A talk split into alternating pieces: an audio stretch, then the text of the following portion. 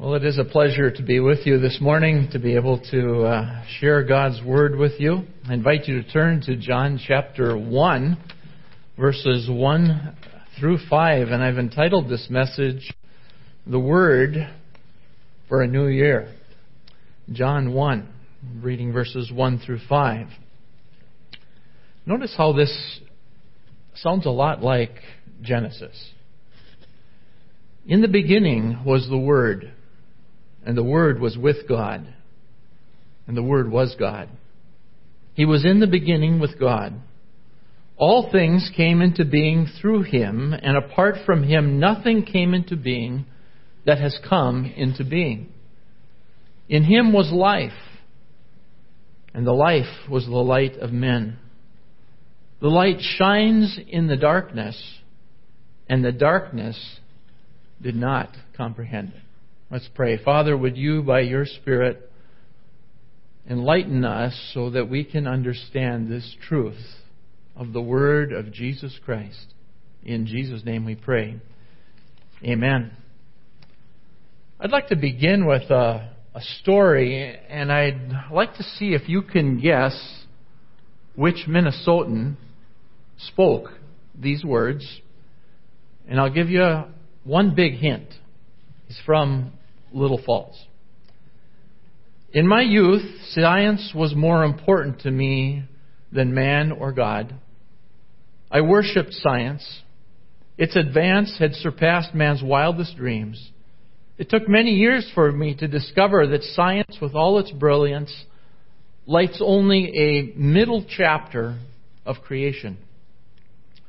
I saw the aircraft I loved destroying the civilization that I expected it to save. Now, now I understand the spiritual truth is more essential to a nation than the mortar in its city's walls. For when the actions of a people are undergirded by spiritual truths, then there is safety. When spiritual truths are rejected, it's only a matter of time before that civilization will collapse. Well, these words were spoken by Charles Lindbergh. And what caught my ear was his movement from worshiping science to seeing the absolute need for spiritual truth for a civilization. And we too live in a day that I would say worships science. And I propose to you that science will not provide the stability that you need for this coming year. You need someone outside of this world to provide stability for you. So, our theme this morning, the Word who was there in the beginning, can help you through to the end. The Word being Jesus Christ. First of all, in point one in verse one, the Word existed before the beginning. The Scripture tells us that Jesus is uncreated. He is outside of time. He was before time. And I don't know, does that mean anything to you? When you see deterioration in this world all around you, to think that the Word is outside of time, He has always been. It doesn't affect who Jesus is. It tells us in verse 1 in the beginning was the Word was denotes continuous time of existence. There was not a time when the Word of God did not exist. He is unique. You all had a beginning, but the Word did not have a beginning. Everything you see in this world had a beginning. Your body, your house, your car, your job, your family, your country, everything. But Jesus, the Word, did not have a beginning. So where was the Word? Well, John tells us the Word was with God. That word with, that preposition speaks about a relationship. He has always been with God. Never a time when he was not with God, except for one time But we have to wait for that till the end of the message. I can't talk about that yet.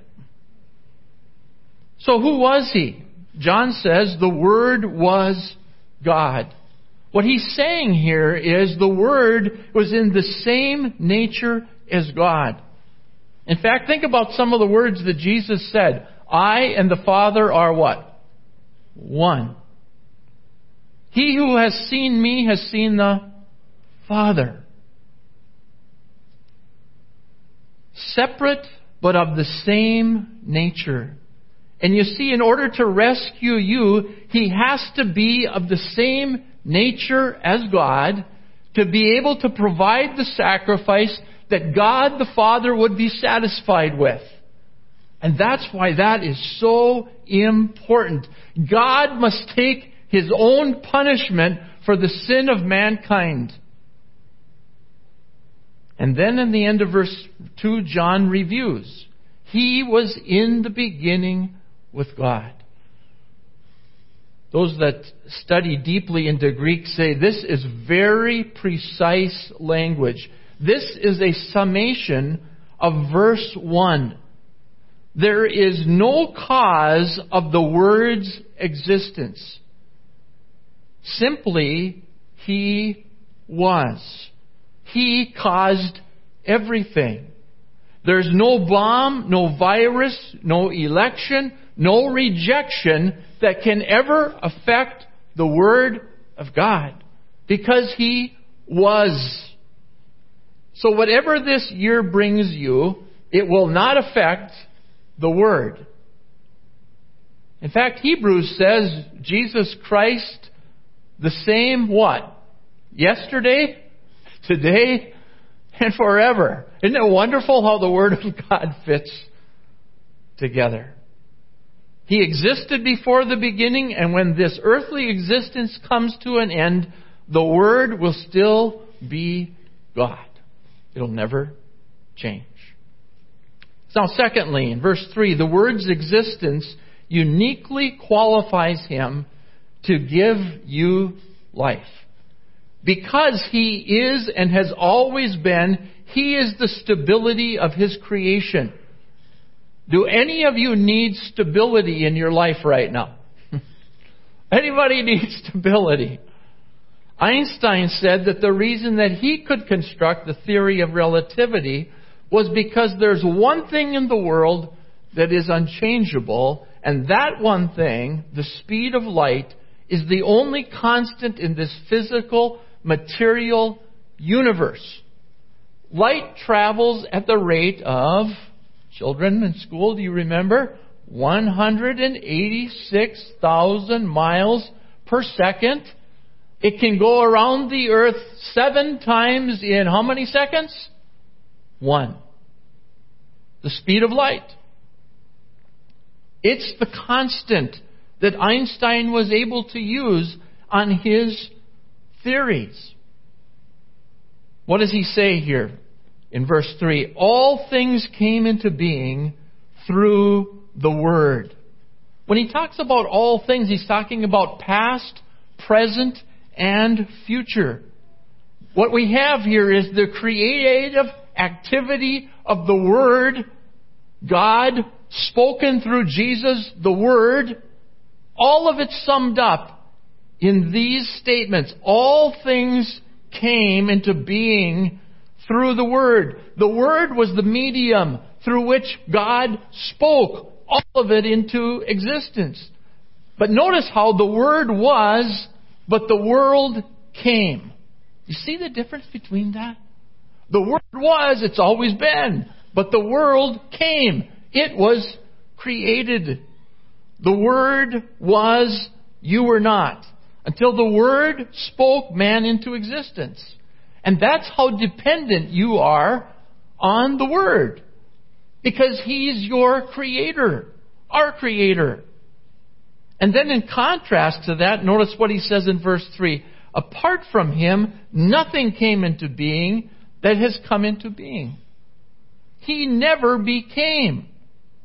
Every part not one thing, every individual thing, everything in the world is dependent upon the Word. as He spoke it into existence.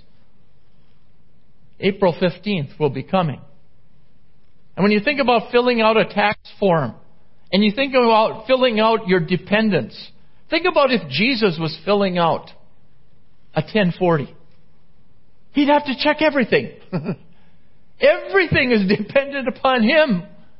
We are His dependents because He's the Creator. It was spoken into existence by the Word. And that's why evolution is such a tragic slap in the face of Almighty God. Because He spoke it all. Not one thing didn't come into being without His Word. Think about that creation. Day one, He spoke into existence light. And isn't it interesting that when Einstein talks about the one constant, it's the first thing that God ever created light. Day two, the heavens. Day three, earth and the plants and the trees. Day four, the two great lights. Day five, the fish and the birds. And on day six, the beasts of the earth and man in our image. Male and female created he them. To be able to continue life. Because everything is dependent upon him. And isn't it interesting when Jesus spoke in John 6 that he says he was the bread of what? Life. And in 1 John, like we read this morning, he is the word of life. Because it all comes from him. So when you think about it, life is not no coronavirus. We're tempted to think that. The world's tempted to think that. But that's not what life is. Physical life is God's creation. But in order to have full life, you need to know the one who created you. A spiritual life, a relationship with God Almighty. And then notice the effect of that life. Jesus' life was the light of men that which enables men to recognize the operation of God in the world. That's what he's saying there by Jesus' life is light. Without Jesus, you don't understand the operation of God and see what he's doing. It's, you're, you're living in darkness. It's like being on a dark, dark ocean. During the Second World War, an aircraft carrier was out in the North Atlantic. As it was engaged in the war, its six pilots took off the carrier to scout out some enemy submarines. And while these pilots were gone, the captain of the ship issued an alarm. The button was pushed, and every light on the ship was extinguished. Eventually, these pilots started to come back toward the mothership, and realizing that she was down there somewhere, although they couldn't find her, they radioed the ship, Give us light! We're coming home! The radio operator on the ship radioed back, order blackout. I can't give you light. The radio operator on the ship said again, blackout. I can't give you light. Another pilot picked up his radio and said, just give us some light and we'll make it. And the radio operator said, no light. Blackout. The third pilot picked up his radio and he said, just give us one light and we'll land. And the operator could do no more. And he reached over and he turned the switch and he broke radio contact. And six red blooded aviators in the prime of manhood went down into the cold North Atlantic and out into eternity. There was no light. There was no light to tell them where the ship was. They couldn't give light because of enemy subs. And they had to try to spare the aircraft carrier. And without light, there's no landing. You're lost. There's no place to go. And think about what a small minority of people celebrated God coming to earth this Christmas. Many people had all kinds of activity. But they didn't celebrate what really happened. That the Word came into the existence that He had created.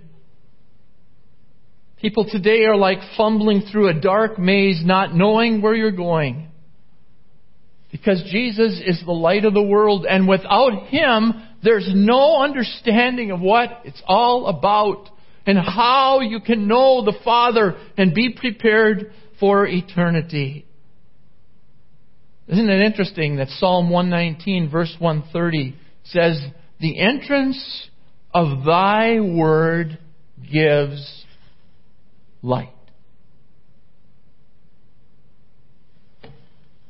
Without Jesus, it's dark. Very dark. So, how does the word relate today? It tells us in verse 5 that the light shines in the darkness. Notice that's a present tense. The light shines in the darkness. And it keeps on shining. Though darkness is present, the Word, Jesus, shines. Of course, the problem for human beings is that man is proud and man is sinful. And that light exposes sin. The laws of God expose sin. And man doesn't want that. And man rebels against it. And until you confess your sin and repent of that sin, you're lost. And you don't have life. A man by the name of M. Grenard mentions a plant which germinated in the bottom of a mine shaft and it raised itself to the height of 120 feet in order to reach light, though the usual height of the plant is only six inches. Can you imagine that? In a mine shaft? A little plant 120 feet just to get light so it could live. Isn't that nice that Jesus is available no matter how deep and dark the place is that we find ourselves in? And you who are listening, who are cooped up and haven't been able to be out with people, think about that. You may feel lonely, but Jesus is there. He's there for you. No matter how far you feel He's away. What effect did it have on the darkness? Well, the darkness did not comprehend it. It did not grasp it. It did not overcome it. The word can be used to talk about it was not able to grasp with the mind to understand. It also means that the light is not affected by the darkness. it won't extinguish it. That's kind of good to know, isn't it? The light shines. No matter how much sin and death runs rampant in our nation, it will not affect the light. It can only fight against it. That's all it can do. And so I expect that this coming year will be a battle between light and darkness. But rest assured that when you have Jesus, the darkness will not overcome you when you have Him. He will help you through to the end. Let me close with this story that Paul Harvey told many, many times. The man to whom I'm going to introduce you was not a Scrooge. He was a kind, decent, mostly good man, generous to his family, upright in his dealings with other men. But he just didn't believe all that incarnation stuff what the churches proclaim at Christmas time. It didn't make sense, and he was too honest to pretend otherwise.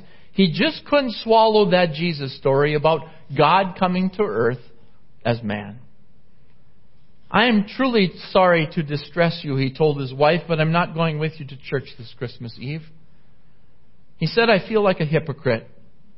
That he'd much rather just stay home, but that he would wait up for them, so he stayed while his family went to the midnight service. Shortly after the family drove away, snow began to fall, and he went to the window to watch the flurries getting heavier and heavier, and then he went back to his fireside chair and he began to read the newspaper.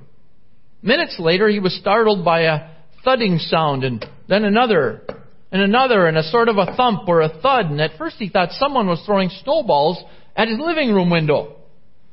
But when he went to the front door to investigate, he found a flock of birds huddled miserably in the snow. They'd been caught in the storm and in a desperate search for shelter had tried to fly through his large landscape window. Well, he couldn't let the poor creatures lie there and freeze, so he remembered the barn where the children stabled their pony. That would provide a warm shelter if he could direct the birds to it.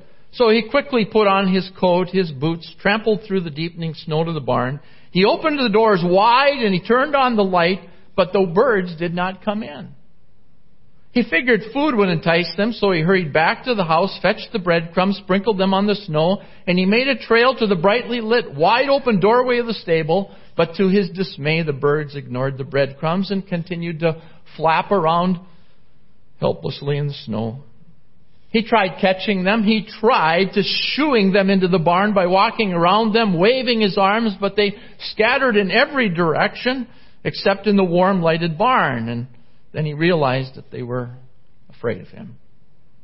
To them he reasoned, I am a strange and terrifying creature. If I only could think of some way to let them know that they can trust me, that I'm not trying to hurt them, but I'm trying to help them. But how? Any move he made just would frighten and confuse them. They just would not follow. They would not be led. They would not be shooed because they feared him. And then he thought to himself, if only I could become a bird. And I could mingle with them, and I could speak their language, then I could tell them not to be afraid, and I could show them the way to the safe, warm barn. I would have to be one of them so that they could see, hear, and then they could understand. And at that moment, the church bells began to ring. And the sound reached his ears above the sound of the wind. And he stood listening to the bells pealing the glad tidings of Christmas. And he sank to his knees in the snow and said, Now I understand, he whispered. Now I see why you had to do it. God, who was outside of time and existence, in order to save the creation that was lost in sin, he had to become flesh, like verse 14 says, and come to this earth and become like you so that he could save you from your sin. It was the only way that God could do that. Like I said back in verse 1, in the beginning was the Word, and the Word was with except for one time. When he went to the cross. Can you imagine what happened? No wonder why it turned dark. No wonder why the earth split. Because the Word was broken from the Father for the first time in all of eternity so that He could save you from your sin. And that's the kind of God you have. And that God will be your stability for this coming year. And He will take you through. Father, I thank you for who you are. And I thank you, Jesus, that you're the Word of God. And you came to rescue us. Thank you for the life that there is in you. In Jesus' name, amen.